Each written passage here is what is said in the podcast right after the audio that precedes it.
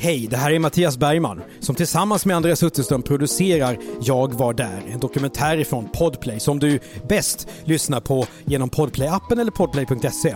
Då får du nämligen avsnitten redan på onsdagar, en dag före alla andra. Den 28 april så släpps det första avsnittet i den nya säsongen av Jag var där.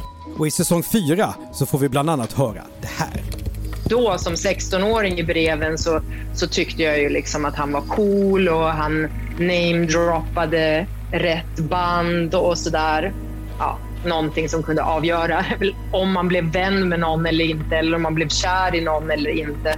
Victoria Larsson är bara 16 år när hon börjar brevväxla med en av Sveriges värsta mördare, Juha Valjakala. Helt klart en, en känslokall person, en person som ljuger. Det födde ju säkert liksom hans eh, narcissism. Och vidare i säsongen kommer du kunna höra det här. Johan Hedenberg är inte ens 25 år. Han har just kommit in på scenskolan och ska bli skådespelare när han lyckas få en roll av giganten Per Oscarsson. Sen har jag aldrig varit med om så mycket människor på ett och samma ställe eh, samlat. Alltså. Det var ju enormt mycket folk. Han minns den mest kaotiska filminspelningen som kan få gå till i Sverige och den största filmfloppen. Det var ett flöde av skådespelare som bara kom och gick och kom och gick och kom och gick.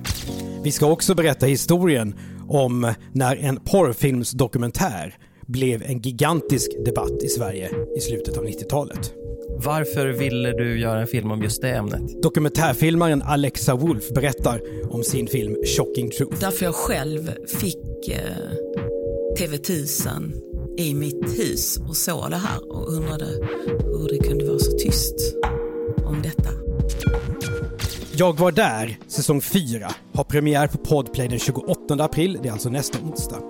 Du som lyssnar genom Podplay-appen eller podplay.se får höra avsnitten redan på onsdag, alltså en dag före alla andra. Vi hörs! Ett poddtips från Podplay. I fallen jag aldrig glömmer djupdyker Hasse Aro i arbetet bakom några av Sveriges mest uppseendeväckande brottsutredningar går vi in med hemlig telefonavlyssning och, och då upplever vi att vi får en total förändring av hans beteende. Vad är det som händer nu? Vem är det som läcker?